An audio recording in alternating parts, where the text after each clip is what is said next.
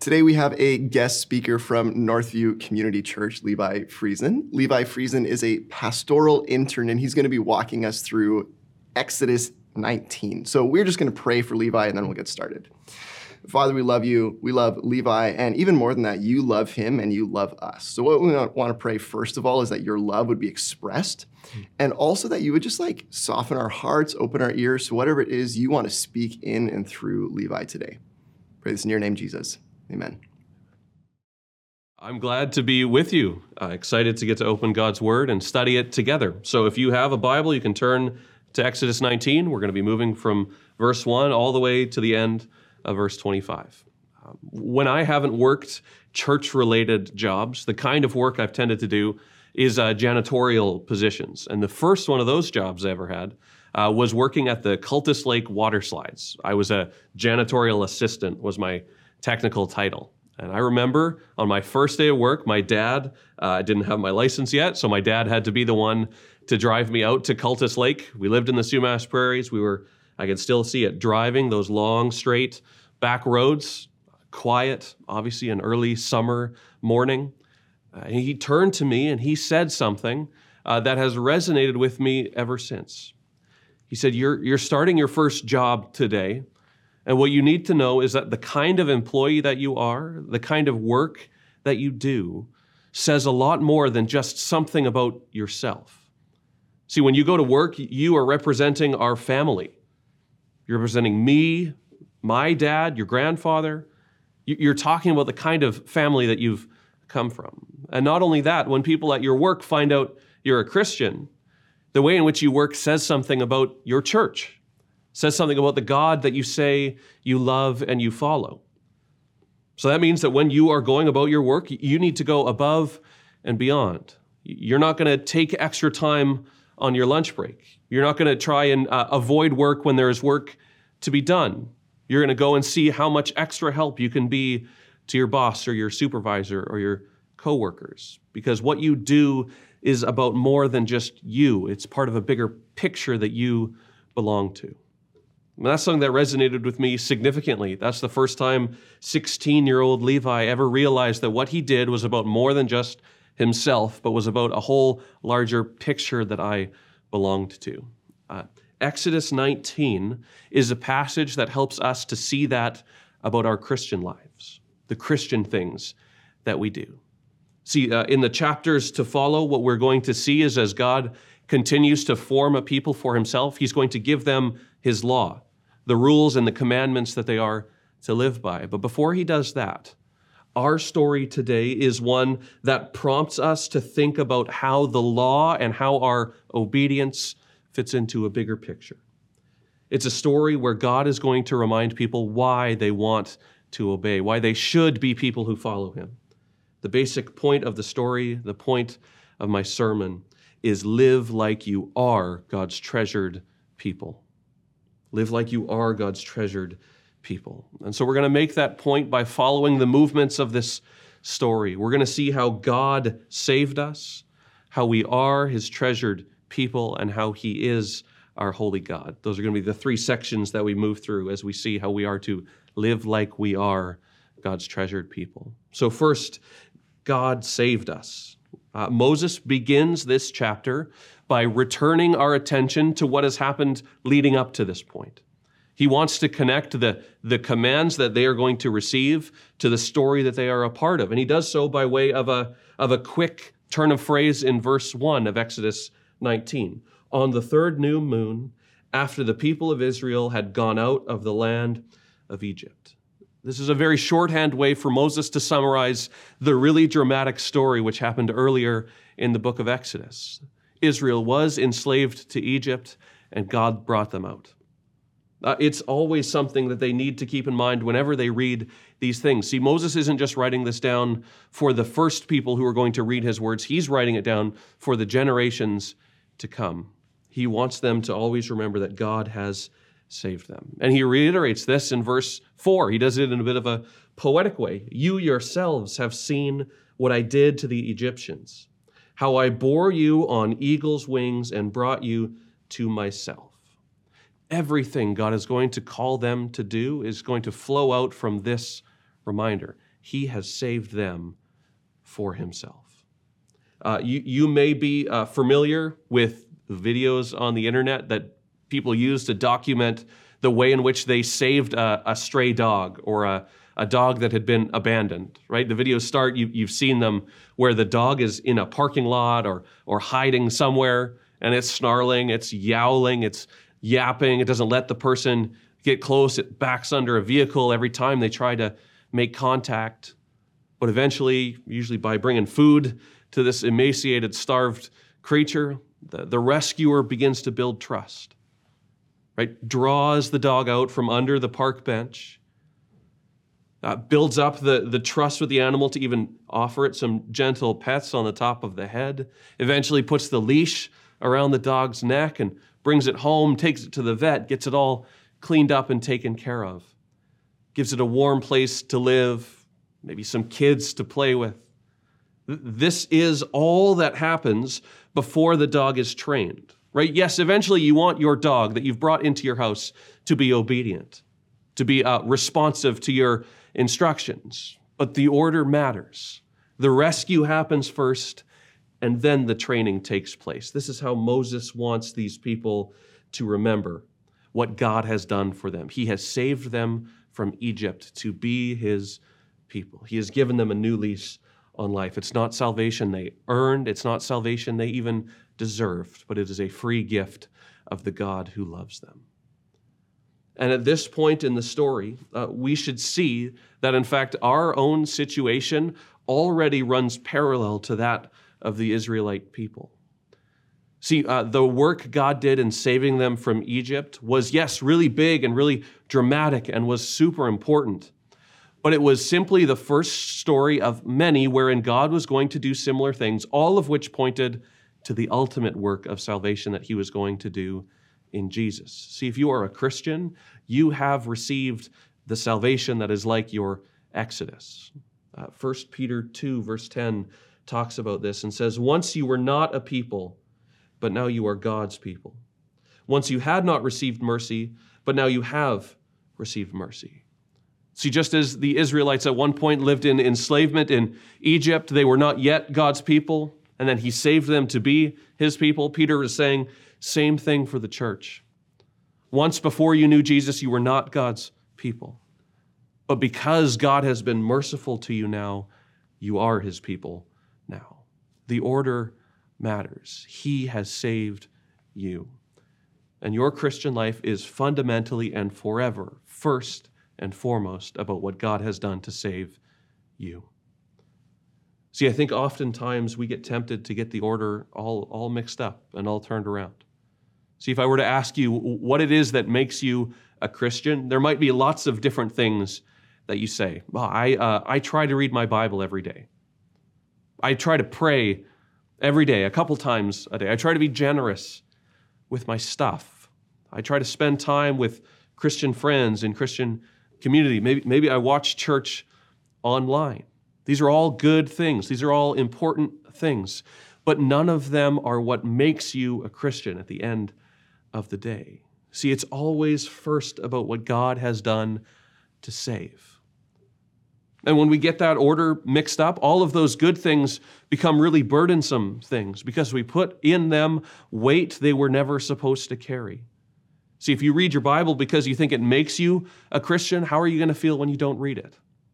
You're going to feel like maybe I was never actually a Christian in the first place. But if your story of following Jesus always begins with God's saving work first, you have a secure foundation from which to do those good things, to grow and enjoy the life you have with God because of what he has done. See, Moses wants the people to remember what you and I need to remember that God has saved us.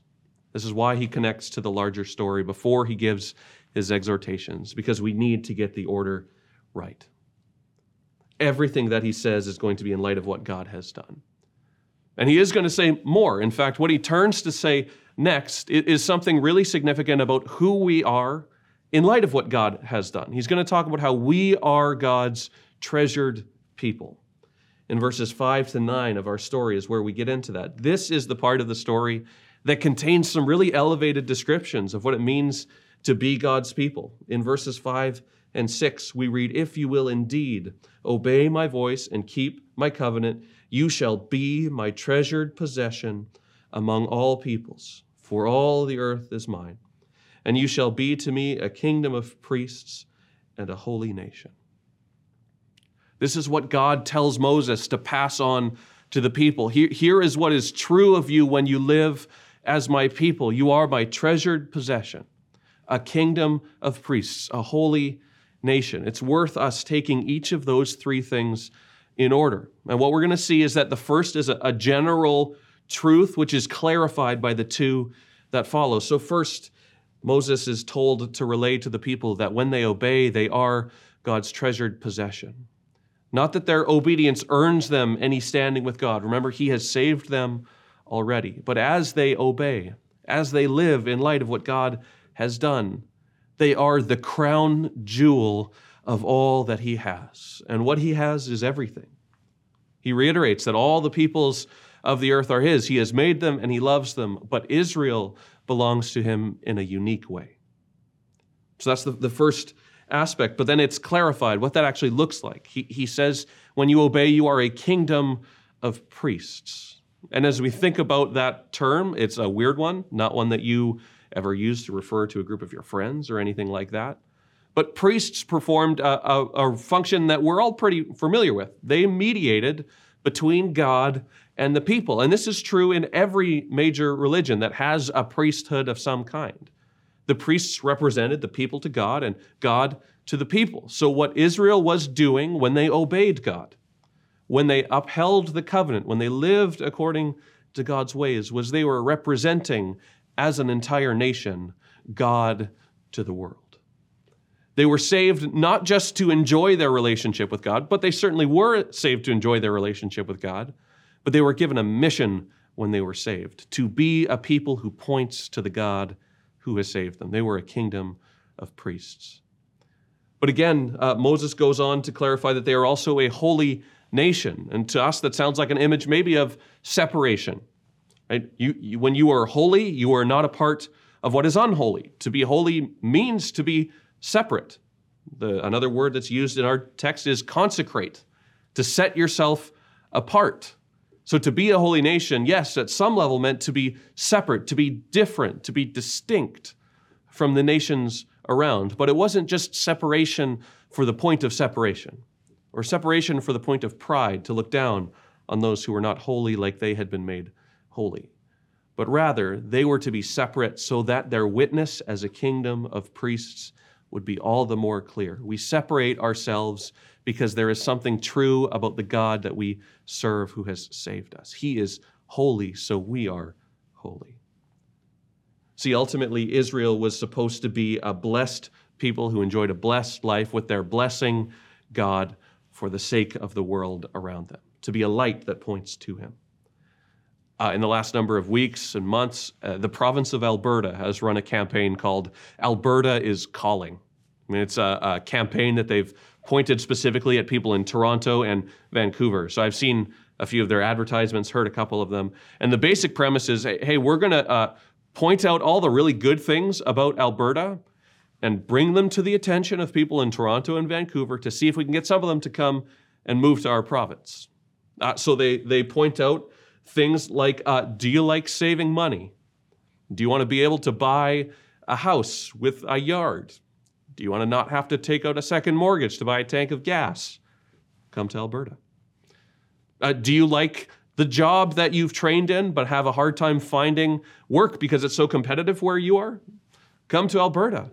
You can work the job of your dreams and find fulfillment and good pay here. Do you like sunshine? I think this one's targeted specifically at Vancouver. Uh, Alberta is the sunniest province. We have over 300 days of sun a year. I've lived in BC uh, for 26 years. I think we might have had 300 days of sun since I was born. Right? They, they play up the best parts about Alberta to try and get you to move there. They, they try to help you to see how great Alberta is. Israel was intended to be a God is calling campaign to the nations. As a holy nation, a kingdom of priests, as God's treasured possession as they lived according to God's ways, They were going to be people who pointed to the God who had saved them. This is what it means to be God's treasured people. But again, uh, as we see in the New Testament, this isn't limited just to Israel.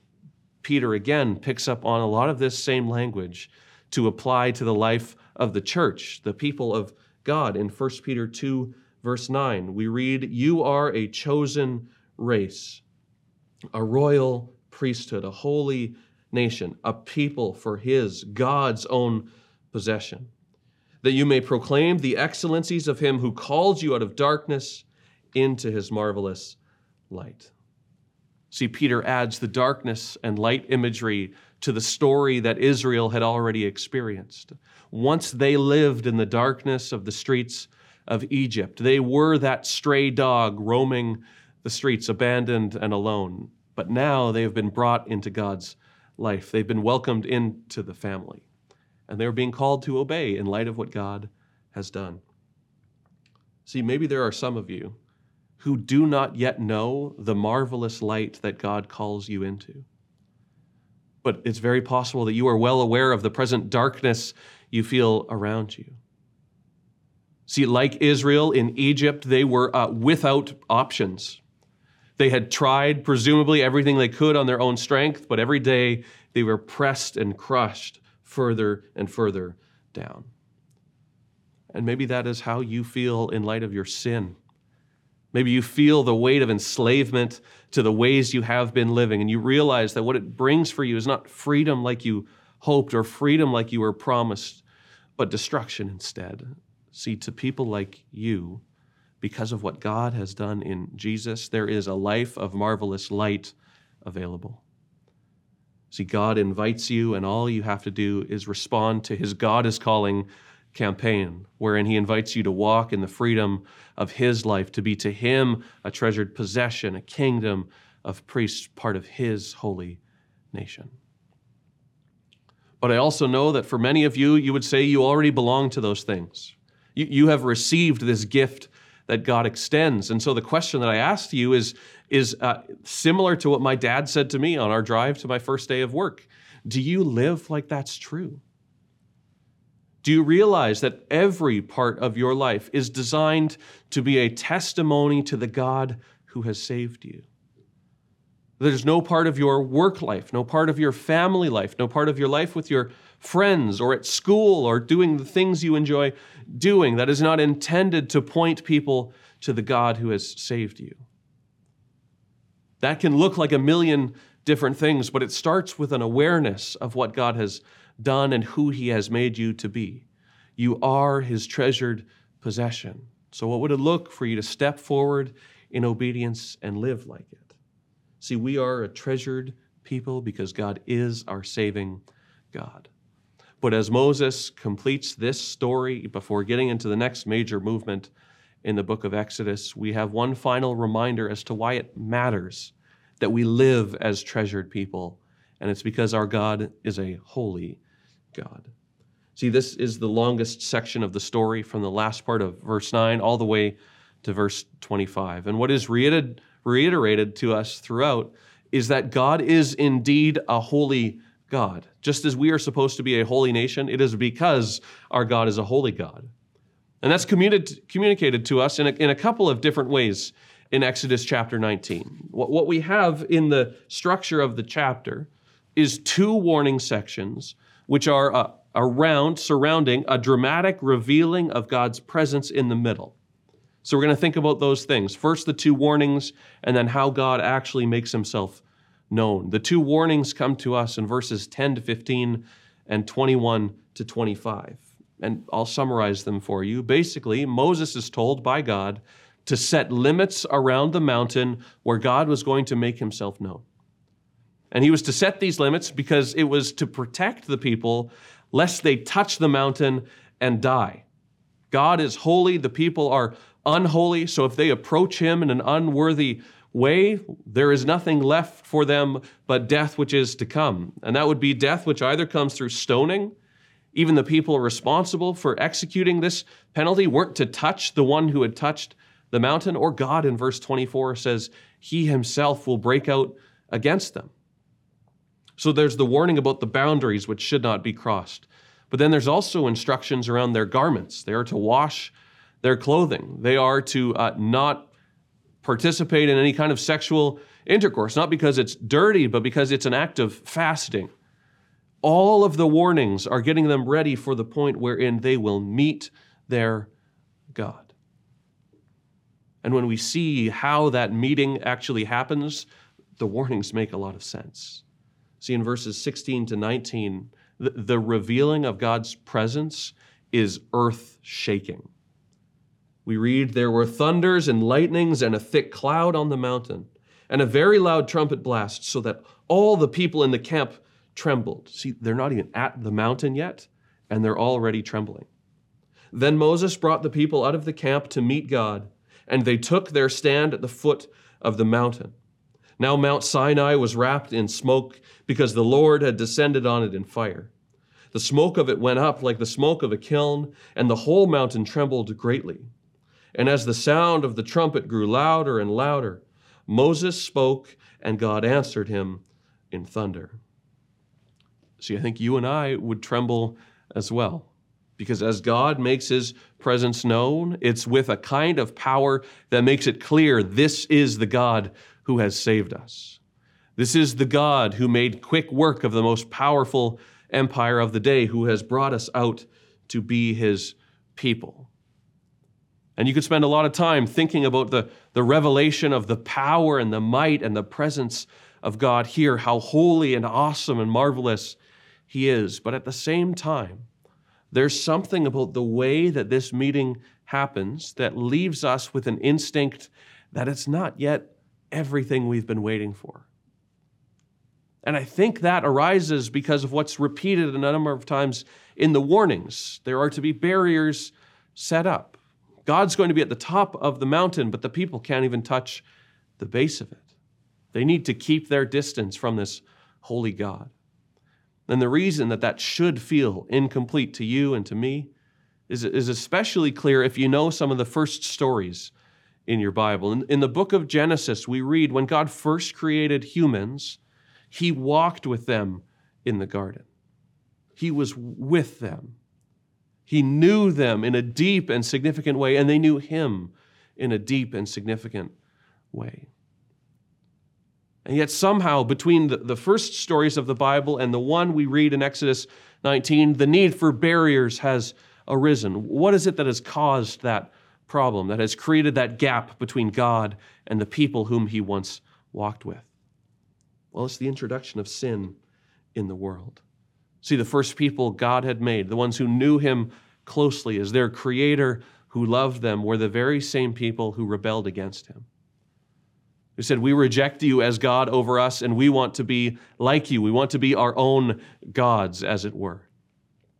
And in that first act of rebellion, what happened was a wedge was driven between God and the people he once walked closely with, such that the holy God needed to erect barriers to protect the unholy people. But in the past, uh, God was already working to begin bridging that gap. And he did so in a number of different ways in the Old Testament. Uh, first, he did it by way of mediators, right? We read in our story that Moses was called up the mountain to meet with God on behalf of the people. And at the end of our text, we, we see talked about the priests who also were going to be invited in that kind of mediating way. But that wasn't the only way. In fact, there was something required for mediators even to draw near to God. This is why in his law, God is going to give the people a sacrificial system, wherein certain practices and certain rituals are the way in which they can cleanse themselves to draw near to God temporarily. These are physical signs which physically signify that for this particular period, someone can draw near to God. But it had to happen over and over. And if you approach God in an unworthy manner, you were opening yourself up to death. That's happened to many people when they approach their holy God in all kinds of irreverent ways. But those were only solutions temporary as they were, which were pointing to the greater solution God was bringing in Jesus once again. See, just as the Exodus story points ahead to Jesus and what he was going to do, so too the warnings of holiness preparations point us ahead to the kind of Savior Jesus would be. See, we read in Hebrews 9, verses 13 to 15 If the blood of goats and bulls and the sprinkling of defiled persons with the ashes of a heifer, a number of the different rituals that the people did to cleanse themselves to approach God, if those things sanctify for the purification of the flesh, if they deal with outward signs of sin, how much more will the blood of Jesus Christ, who through the eternal Spirit offered himself without blemish to God, purify our conscience, clean us on the inside, from dead works to serve the living God? And verse 15 then goes on to say, Therefore, he is the mediator of a new covenant. See, Jesus doesn't just wash our clothes so that we can stand behind a barrier at the foot of the mountain when God is at the top. He does something far more radical and total than that. He cleanses us on the inside so that we can draw near our holy God and live as his treasured people.